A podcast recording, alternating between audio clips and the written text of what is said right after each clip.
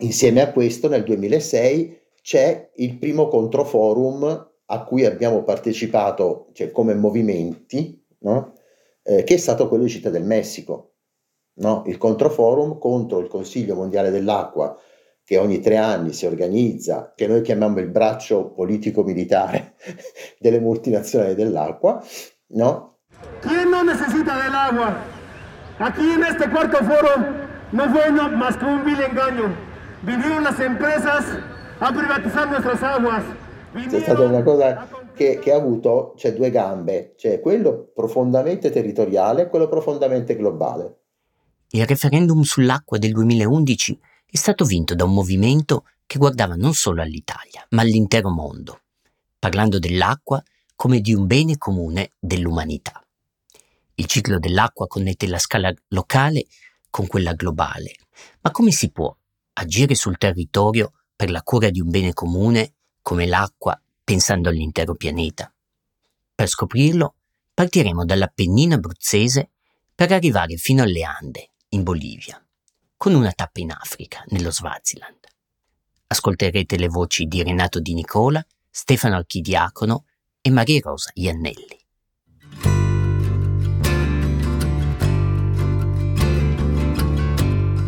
Io sono Emanuele Fantini, insegno e faccio ricerca sui temi dell'acqua all'Institute for Water Education di Delft. Prima di trasferirmi in Olanda avevo anche studiato e partecipato al movimento italiano per l'acqua. Così, a distanza di diversi anni, ho pensato di chiedere ad attivisti e ricercatori di aiutarmi a riflettere sull'eredità di quella stagione. Dove sono finiti i beni comuni oggi in Italia? E cosa può insegnarci l'esperienza del movimento per l'acqua per affrontare le sfide di oggi, quei temi come la pandemia o la crisi climatica che alcuni accostano all'idea di bene comune o di beni comuni? Le cose che ho imparato sono raccolte in un blog e in questo podcast. Si dice acqua, conversazioni sui beni comuni.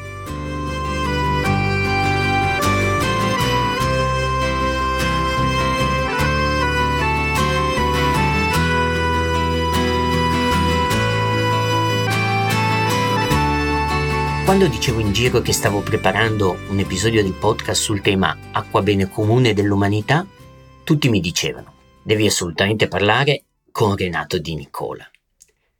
Con l'Abruzzo Social Forum e con il contratto mondiale dell'acqua, Renato è tra i militanti che più assiduamente ha partecipato negli ultimi vent'anni ai forum sociali mondiali e ai controvertici sull'acqua. Dunque, io ho cominciato in realtà a interessarmi dei problemi relativi all'acqua a partire dalla mia regione, l'Abruzzo, perché eh, avevamo dei grossi problemi legati al terzo traforo del Gran Sasso, che avrebbe, diciamo, determinato un abbassamento delle falde acquifere di seicento metri.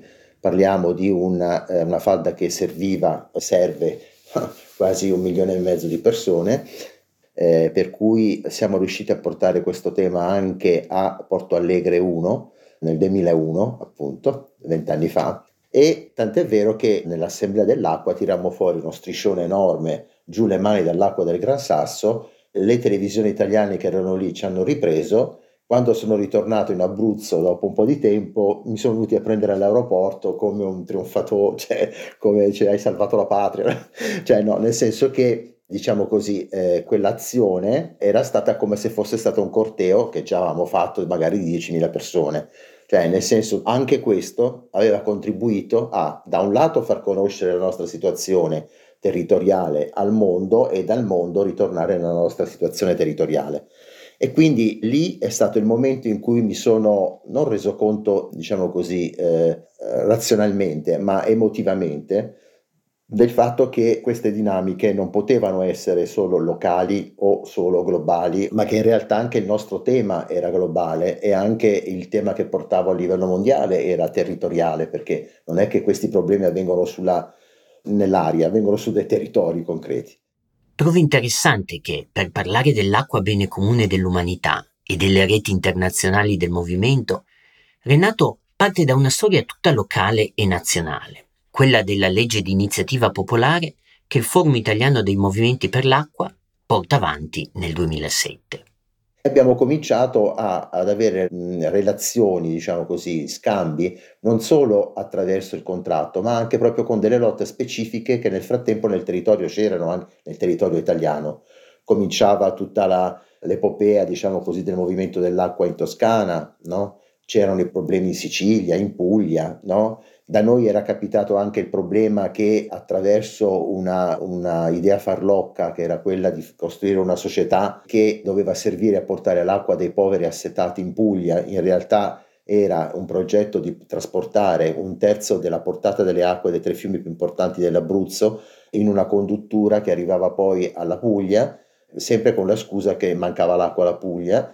E poi invece scopriamo che dietro eh, c'era una, una, una multinazionale anglo-statunitense, ci eravamo resi conto che poteva succedere questo, perché? Perché soprattutto dall'esperienza che avevo avuto io in America Latina, avevo visto che dei fiumi si potevano vendere. Se tu a un fiume eh, gli determini che un terzo della portata di quel fiume lo decide qualcun altro che non ha niente a che fare col territorio, e quella è una vendita. Oppure i laghi, che non potevano essere più, eh, diciamo così, usufruiti dalle popolazioni perché eh, le multinazionali avevano comprato tutta la terra intorno e quindi nessuno ci poteva accedere. Ecco, tutte queste forme di potere reale, no? Anche se non ufficiale, che determinavano una privatizzazione, una commercializzazione del bene acqua. E quindi abbiamo visto che era utile passare dal territorio a... No? Ci siamo detti, oh, ma qui non c'è nemmeno una legge quadro italiana. Cioè non esisteva e non esiste una legge quadro italiana che dice l'acqua è questo. Allora abbiamo cominciato a pensare forse che era meglio cominciare a mettere su una legge, no? Cioè perché non farci costituenti? E da lì è partita l'idea di fare una legge, che è stato un processo molto importante. Abbiamo fatto queste riunioni in varie parti d'Italia, no? eh, girando l'Italia, e lì abbiamo deliberato, no, i punti fondamentali della legge. Nel riflettere sulla legge di iniziativa popolare, Renato, come già aveva fatto Emilio Molinari nel precedente episodio, si sofferma sul tema del tempo. La cura dei beni comuni e la partecipazione alla loro gestione richiedono tempo. Tempi lunghi, che cozzano contro le logiche di breve periodo che spesso orientano la politica istituzionale. Perché nel tempo c'è la democrazia possibile, in un tempo affrettato no. Perché noi abbiamo avuto quattro anni di bonaccia in cui il potere se ne fregava altamente di noi, anche il potere dei cosiddetti persone di sinistra. Eh, nel senso, qui non abbiamo avuto interferenze, no? eh, di sindacati, di partiti, di quello, di quell'altro, questa, cioè non c'era manco l'interferenza dei sapientoni. Perché? Perché tanto stavamo facendo una legge, insomma, non si sono resi conto, secondo me. E nel momento in cui c'era da difendere eh, l'acqua, no? Diciamo, il contenuto già c'era. E il contenuto si legava, guarda caso, anche a un sentire popolare che comunque preesisteva. Cioè a Lanciano, l'ultima giornata della campagna referendaria, io non lo sapevo, non l'ho saputo dopo, che cosa si sono inventati? Si sono inventati una cerimonia laico-religiosa nella piazza centrale plebiscito di Lanciano in ricordo della prima fontana pubblica che in quella città un magnate, insomma, uno ricco e la Chiesa avevano costruito per il bene di tutti. Ok, allora hanno detto andiamo a votare domani perché da quella fontana che abbiamo fatto ad oggi, no, quella fontana ha dato, fatto vivere tutti. È questo che poi ha determinato a lungo andare la vittoria referendaria. No? Cioè per questo fatto di sentirci parte di... Noi non eravamo qualcosa, non eravamo l'avanguardia del popolo e non eravamo nemmeno i professori del popolo, eravamo popolo, un pezzo di popolo che si era messo insieme e aveva cominciato a dire delle cose. Ovvio che noi ci cibavamo di Cochabamba, quindi abbiamo avuto una conferma ancora di più del fatto che anche se sei piccolo, anche se sei eh, diciamo nel... nel sud del, del potere, no? Sud in Bolivia, sud Italia, no? E compagnia bella, potevamo comunque fare quello che era giusto fare. E da lì è partito poi questa grande possibilità, cioè quella di aver raccolto non cinquantamila firme, ma oltre cinquecentomila firme su questa proposta di legge, che abbiamo portato poi in Parlamento e che è stata amabilmente messa sotto il tavolo da tutti, perché la verità è sempre rivoluzionaria. La vittoria referendaria in Italia ha avuto eco anche in Europa. Qualche anno dopo il movimento italiano è stato tra i promotori dell'iniziativa dei cittadini europei sull'acqua, che chiedeva alle istituzioni europee, Commissione e Parlamento, di riconoscere l'acqua come diritto umano e bene comune. Praticamente è una, come si chiamava, un, una richiesta al re, un, una supplica, è una sorta di supplica al re. Io ti pongo queste domande e tu mh, perlomeno sei obbligato a rispondermi sia come Parlamento sia come Commissione. E quello comunque è stata una cosa molto importante perché ha unito tante altre realtà. Nel mentre i movimenti in Europa crescevano, perché in Spagna, per esempio, c'è stato il boom dei movimenti, cioè dei movimenti specifici sull'acqua. Io sono stato alla Real Accademia eh, di Madrid a parlare di acqua, ok? Sono stato a Valencia, sono stato a Jerez de la Frontera, sono stato a Barcellona parecchie volte, a Madrid. Cioè tutti quanti volevano sapere ma come cavolo avete fatto, no? Quindi noi come avevamo bevuto acqua da Cochabamba, tutti quanti hanno voluto bere l'acqua italiana.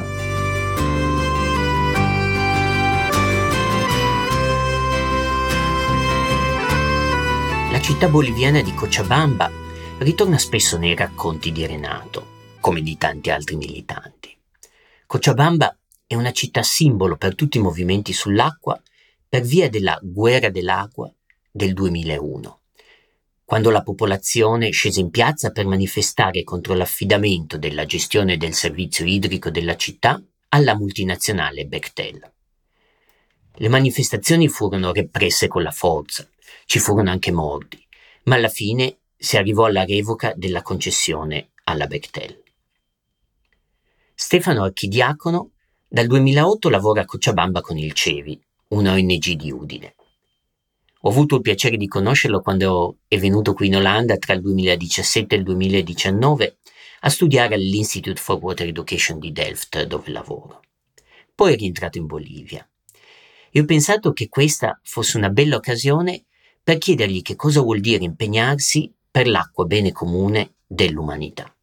Io nel duemilaundici, nell'anno del referendum, mi trovavo già a Cochabamba, no? Come hai detto, mi trovo qua dal duemilaotto a Cochabamba, terza città della Bolivia, nel cuore dell'America Latina, in una valle nel cuore dell'altipiano andino, e dove lavoravo già con il CEVI, O N G di Udine, in progetti di cooperazione per garantire l'accesso all'acqua a popolazione boliviana, soprattutto residente nelle aree periurbane e nelle aree rurali. Ovviamente lavorando sull'acqua e essendomi avvicinato anche al CEVI proprio grazie alle mobilizzazioni sull'acqua, anch'io in qualche modo, nonostante i quindicimila chilometri di distanza, ho cercato di contribuire alla campagna referendaria. Sicuramente nella diffusione di contenuti, dei messaggi e delle iniziative che venivano realizzate sul nostro territorio regionale in Friuli Venezia Giulia, dato che il CEVI comunque aveva un ruolo di coordinamento, no? De- della campagna sul territorio regionale, ma poi anche e soprattutto con un lavoro di convincimento, un lavoro di comunicazione, no? Con familiari, amici, no? Cercando di convincerli ad andare a votare, spiegandogli insomma, l'importanza che aveva per me, no? Questo referendum, e non solo per me, anche per tutta la società italiana, ma non solo, simbolicamente anche per tutta la popolazione del mondo. E inoltre anche qua in Bolivia un altro aspetto in cui mi sono impegnato è nella diffusione, no, di questa mobilizzazione, dei contenuti e degli aspetti politici della campagna, eh, anche in Bolivia, eh, anche con il movimento latinoamericano per l'acqua, in particolare nell'ambito della rete che accoglie sindacati di imprese pubbliche, O N G, eh, università e movimenti popolari, insomma dal Messico all'Argentina, che si battono per il riconoscimento dell'acqua come diritto e bene comune e contro la privatizzazione dell'acqua. La storia e le notizie su Cochabamba, almeno quelle che sono arrivate in Italia e in Europa, mi sembra si siano fermate al duemilauno e alla Guerra dell'Acqua. Ma cosa è successo dopo? Com'è andata la ripubblicizzazione? Un primo aspetto successivo alla Guerra dell'Acqua, molto pragmatico, è stata la rimunicipalizzazione dell'impresa Semapa, no? L'impresa dell'acqua, è stato annullato il contratto di privatizzazione ed è ritornato al, al municipio. Tuttavia questa rimunicipalizzazione ha aperto un dibattito, perché mh, la popolazione che aveva, mh, si era mobilizzata sulle strade Eh, non voleva ritornare a un'impresa municipale come quella a cui erano stati abituati, no? Un'impresa comunque inefficiente, un'impresa dove la corruzione aveva livelli molto alti, e quindi si è innescato tutto un dibattito su, su cosa sia il pubblico, cosa, sia, cosa significhi ripubblicizzare l'acqua, un po' con una dicotomia tra, da un lato, il pubblico statale, quindi nelle mani dello Stato, del comune, e dall'altro un concetto di un pubblico sociale, quindi un pubblico eh, nelle mani della popolazione e soprattutto de, delle, delle comunità organizzate, perché infatti la, la, la mobilizzazione dell'acqua è stata anche uno strumento per rivendicare quella che è la gestione comunitaria dell'acqua che avviene in Bolivia, in tantissimi territori. Probabilmente più del cinquanta per cento della popolazione della Bolivia riceve acqua non da un'impresa pubblica municipale, ma da eh, sistemi comunitari, possono essere comitè, associazioni, hanno varie cooperative, hanno varie configurazioni. Si, si costituiscono attorno a una fonte d'acqua, può essere una sorgente, un pozzo o anche un, un serbatoio e una rete idrica. E quindi questa mobilizzazione rivendicava anche la legittimità di queste comunità, di queste associazioni, di possedere l'acqua, di usare l'acqua e di, e di gestirla, no? In base a quelle che erano i loro costumi, eh, le loro tradizioni, che in Bolivia si denominano uso e costumbres. Con portafolio, straca e corbata, e con monedas de mucha plata, firman contratos que son reunidos para intereses cochabambinos.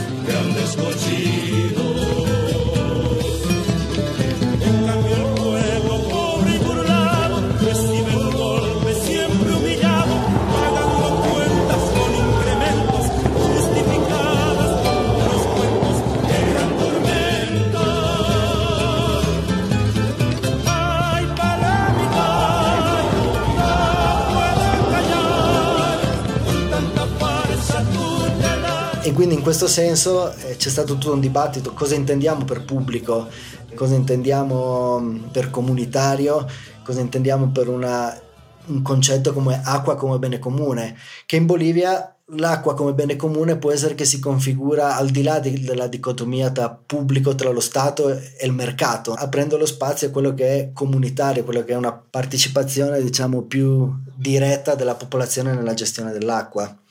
Un altro aspetto fondamentale della guerra dell'acqua si relaziona ai processi decisionali. Chi e con quali criteri debba prendere le decisioni riguardo alla gestione dell'acqua. In questo senso la guerra dell'acqua è stata una rivendicazione della sovranità del popolo cochabambino e boliviano rispetto alle decisioni politiche che venivano imposte dalle istituzioni internazionali con i politici di turno, ed è stata quindi anche una rivendicazione della autodeterminazione non solo di queste pratiche organizzative intorno all'acqua, ma anche della capacità di, di poter prendere decisioni, no, riguardo alla loro vita, e la gestione dell'acqua sappiamo che è la gestione della vita. E ultimamente in Bolivia c'è stato uno sforzo per riconoscere, no, queste forme di autogestione dal punto di vista legale e normativo, però è un terreno molto scivoloso, perché con il riconoscimento legale arriva anche la fiscalizzazione, il controllo e, e in qualche modo la possibilità per lo Stato, le istituzioni, di esercitare eh, una coercizione su questi, su questi spazi. E, e anche quindi si originano tutta una serie di problemi. Quindi, considerando la gestione comunitaria dell'acqua in Bolivia come una pratica di gestione del bene comune, eh, rimane aperta la domanda quanto vogliamo che questa venga riconosciuta eh, dallo Stato, o quanto forse è meglio che rimanga in questo spazio un po' grigio tra il formale e l'informale, ma dove permette veramente la, l'autonomia dei processi decisionali e, del, e, del, e dell'autogestione.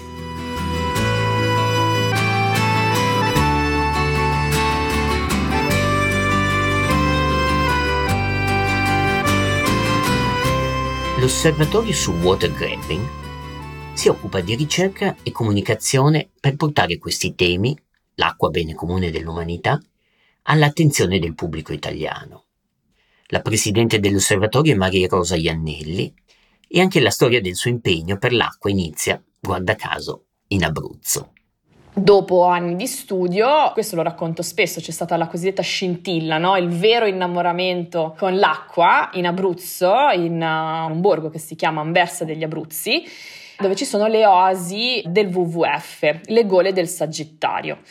Ero in visita da un amico e parlando con lui di quanto la risorsa idrica, quindi dai laghi ai fiumi, cioè le risorse idriche naturali, di montagna, il mare, fossero fondamentali per la nostra vita e per gli ecosistemi in generale, quanto però fossero poco prese in considerazione dall'attenzione pubblica, dalle persone in primis, ma anche dai media, dagli studi, cioè fossero ambito solo eh, di studio magari accademico o scientifico, ma ci fosse poca attenzione da un punto di vista politico.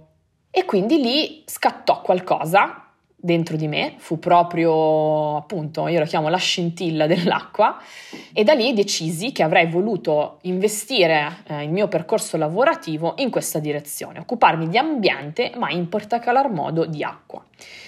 E poi, come tutte, diciamo, le, le storie, arriva un incontro importante. Un anno dopo, durante la conferenza sul clima di Parigi, durante la COP ventuno, in una boulangerie parigina, un collega mi presenta il cofondatore del Water Grabbing Observatory, che è Emanuele Bompan.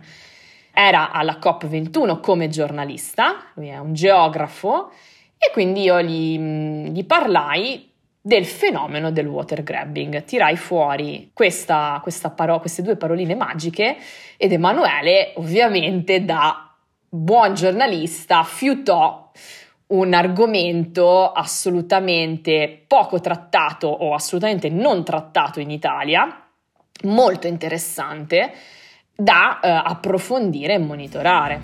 Quarto, non escludere! L'acqua è un dono e chi progetta di trasformarla in merce da tubo, bottiglia, sta rubando ai poveri per vendere ai ricchi. Water grabbing letteralmente vuol dire accaparramento idrico, in italiano più comunemente tradotto, anche se non è precisissimo, furto dell'acqua, e gli parlai dello Swaziland, un paese dove ero stata, attuale regno di Eswatini nell'Africa australe, eh, confinante con il Sudafrica. Ero stata proprio per seguire un progetto di cooperazione eh, legato alla gestione della canna da zucchero. Lo Swaziland era ed è un paese che di acqua ce ne ha, quindi non, non è un paese siccitoso come si può immaginare rispetto a tanti paesi dell'Africa. L'acqua ce l'ha, eh, ma serve per irrigare la canna da zucchero, che è una coltura fortemente idrovora, e che è una coltura che serve, una risorsa, scusate, che serve per eh, produrre le principali bibite gassate che troviamo al supermercato. Io ricordo un momento, ero in Sudafrica, per arrivare a, in Swaziland si può, si può andare solo via autobus, quindi mi muovevo da Johannesburg verso Mbabane, che è la capitale dello Swaziland, in autobus. E dai finestrini vedevo appunto queste piantagioni verdissime che venivano irrigate con tanta acqua e mi chiesi dentro di me: ma cosa vengo a fare in questo paese a occuparmi di gestione delle risorse idriche se l'acqua c'è e ce n'è così tanta che eh, annaffiano, no? campi e campi? E appunto questo flash mi è rimasto ben impresso, anche perché poi ci avevano dato sull'autobus il lunch pocket, e nel lunch pocket ricordo che avevo un paninetto, un dolcino credo, e una bottiglietta di eh, una bibita gassata, una cola, tra ovviamente le più famose al mondo. E quindi mi fece sorridere poi pensare al mio lunch pocket una volta arrivata poi in Swaziland e una volta capite tutte le dinamiche che ci sono tra il governo, quindi tra il re, perché è un regno, quello di Eswatini, e eh, le multinazionali, tra cui una delle multinazionali che opera eh, nel, nel paese la Coca-Cola, la Coca-Cola Company. E quindi insomma questo è stato anche il racconto che io ho riportato anche a eh, Emanuele rispetto al fenomeno del water grabbing, ok? Cioè quando attori potenti, governativi o non governativi, quindi privati come aziende multinazionali, si accaparrano letteralmente la risorsa idrica e la gestione delle risorse idriche a discapito, per interessi economici, a discapito di comunità e territori. Le storie di Cochabamba o dello Swaziland potrebbero farci pensare che questi problemi, privatizzazione, accaparramento idrico, riguardino solo i paesi del cosiddetto sud del mondo. In realtà, l'osservatorio sul water grabbing si occupa anche dell'Italia. Il water grabbing all'italiana c'è come? E io lo, lo sintetizzerei sotto la parola privatizzazione, ma con due accezioni diverse. La prima è quella eh, appunto della privatizzazione del servizio che, nonostante un referendum votato da oltre ventisei milioni di italiani dieci anni fa, eh, non è sparita. Perché abbiamo una situazione eh, nel nostro paese di gestione pubblico-privata, quindi non totalmente pubblica, dove le multi-utilities dell'acqua esistono e continuano a guadagnare eh, sul servizio. Dall'altra abbiamo un'altra fotografia legata alla privatizzazione, che è quella dell'acqua in bottiglia. Siamo i primi consumatori eh, di acqua in bottiglia in Europa e abbiamo tra le migliori acque al mondo, però, in termini di qualità. Qual è il procedimento per far sì che le aziende, le multinazionali dell'acqua, imbottiglino la risorsa? Pagano dei canoni di concessione alle regioni.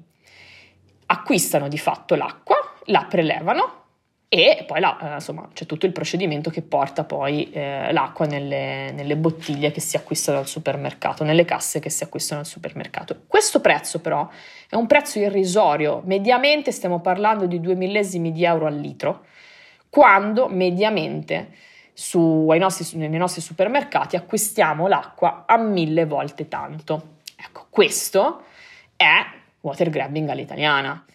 Maria Rosa Iannelli e Emanuele Bompan, insieme a Federica Fragapane e Riccardo Prevettoni, hanno curato anche l'Atlante geopolitico dell'acqua, che è un libro non solo utile perché è ricco di dati su varie problematiche legate all'acqua in tutto il mondo, ma che è anche un libro bello perché è illustrato da mappe e da fotografie molto suggestive. Può essere questa la chiave per attirare l'attenzione del pubblico su luoghi che percepiamo come lontani, per sentire nostri questi problemi, per trasmettere l'idea che l'acqua è un bene non solo del territorio locale, ma di tutta l'umanità? L'osservatorio è nato proprio da, da questa spinta, dalla necessità di documentare con un rigore scientifico e poi spiegare le dinamiche complesse, quelle politiche, economiche e sociali. E poi ovviamente l'operazione più difficile è quella di spiegarla in maniera semplice, senza banalizzare, ok?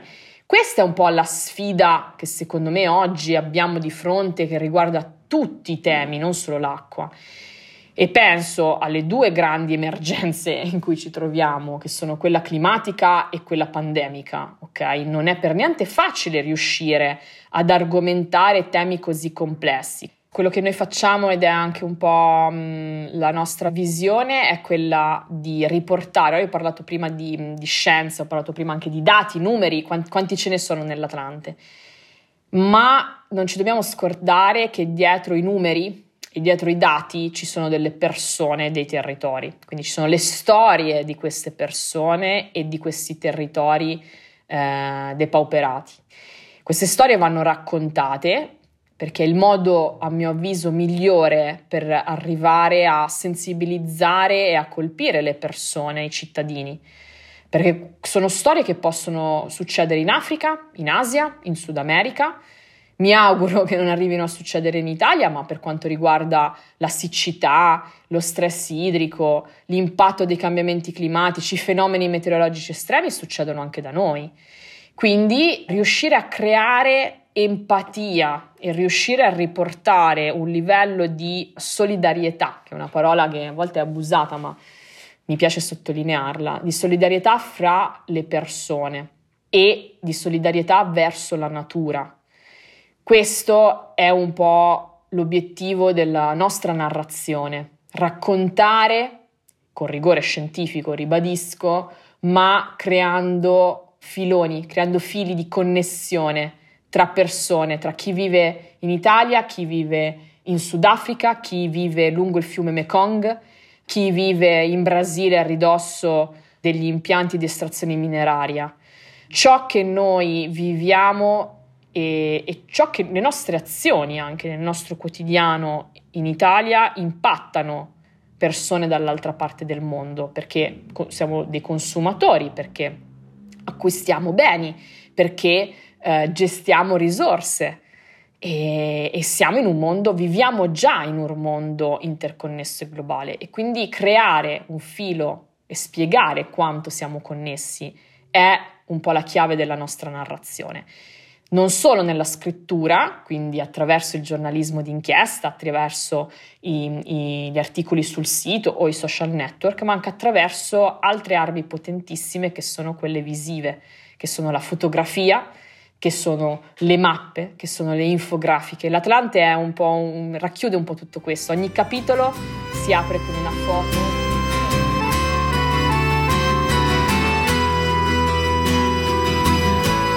Se pensiamo alla crisi climatica, alla pandemia, e se vogliamo approcciare questi temi in termini di beni comuni, appare evidente come sia necessario, oggi più che mai, tenere insieme il locale e il globale. Così questo podcast si chiude con la domanda: che cosa possiamo imparare dall'esperienza del movimento per l'acqua per pensare ai beni comuni su scala planetaria, come beni comuni dell'umanità? Acqua bene comune dell'umanità, bisogna togliere umanità. Perché? Perché l'acqua è un bene comune anche per gli animali e anche per tutto l'ecosistema, non è soltanto per noi. E questo è stato un grande, una bellissima cosa dell'abbraccio che abbiamo avuto con gli indigeni, con le culture, le culture, non la, le culture indigene. No, innanzitutto, quindi acqua bene, cioè, bene comune, ok? Dell'universo, possiamo dire, della terra, insomma, cioè, comunque non soltanto di un pezzo del mondo. La seconda cosa è che oggi declinerei questa cosa con vaccini bene comune, perché oggi viviamo questo. Allora, bene nel comune significa eh, ritornare a, a, a capire la necessità del bene comune. Oggi, in questo momento, quello che è stato l'acqua, oggi è il vaccino, perché la gente lo può capire.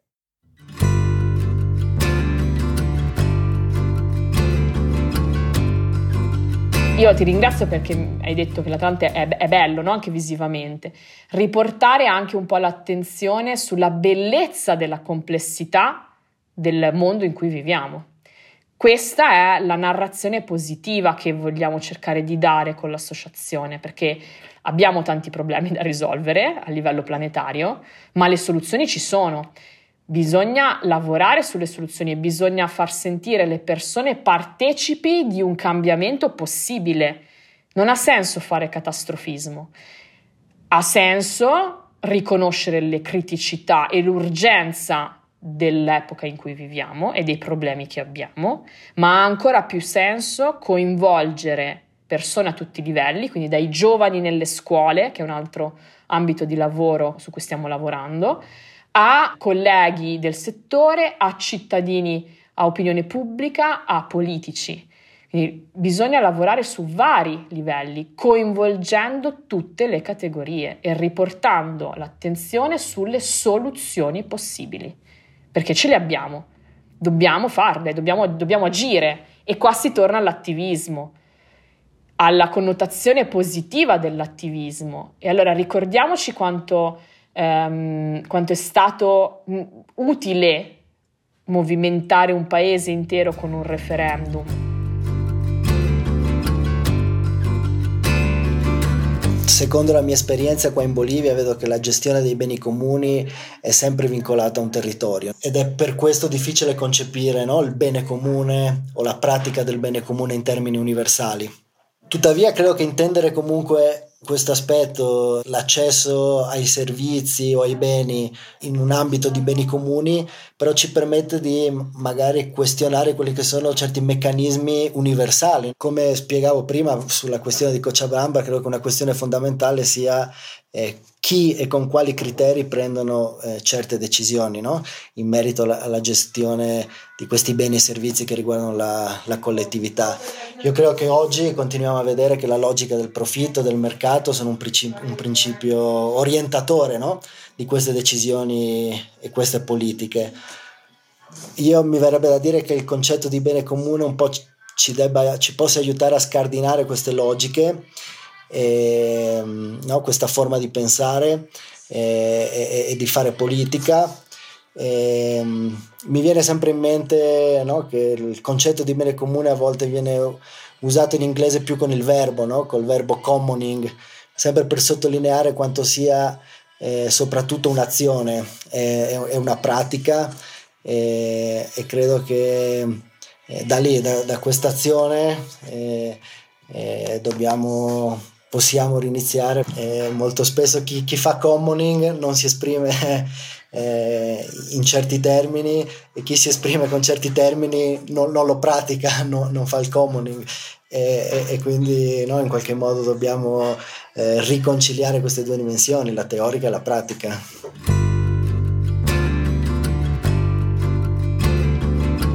Si dice Acqua è un podcast che va alla ricerca dei beni comuni in Italia a dieci anni dal referendum contro la privatizzazione dell'acqua.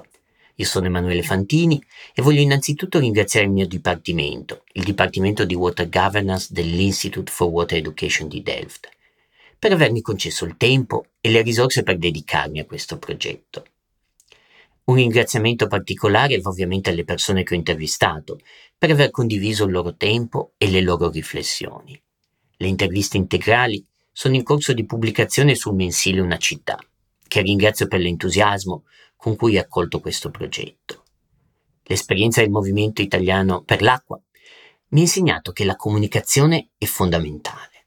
Per questo ho chiesto aiuto a due professionisti come Daniele Mario, che ha disegnato il logo del podcast, e Maria Conterno, che ha curato il montaggio e il mixaggio audio. Grazie anche a loro. E grazie a Marco Paolini e ai Mercanti di Liquore per aver consentito l'utilizzo dell'album Sputi come colonna sonora di questo podcast. Se avete voglia di scrivermi per consigli su come migliorarlo, o se volete condividere la vostra esperienza di militanza su acqua o altri beni comuni, il mio indirizzo email è emanuele punto fantini chiocciola gmail punto com. Altrimenti ci sentiamo direttamente al prossimo episodio. Ciao!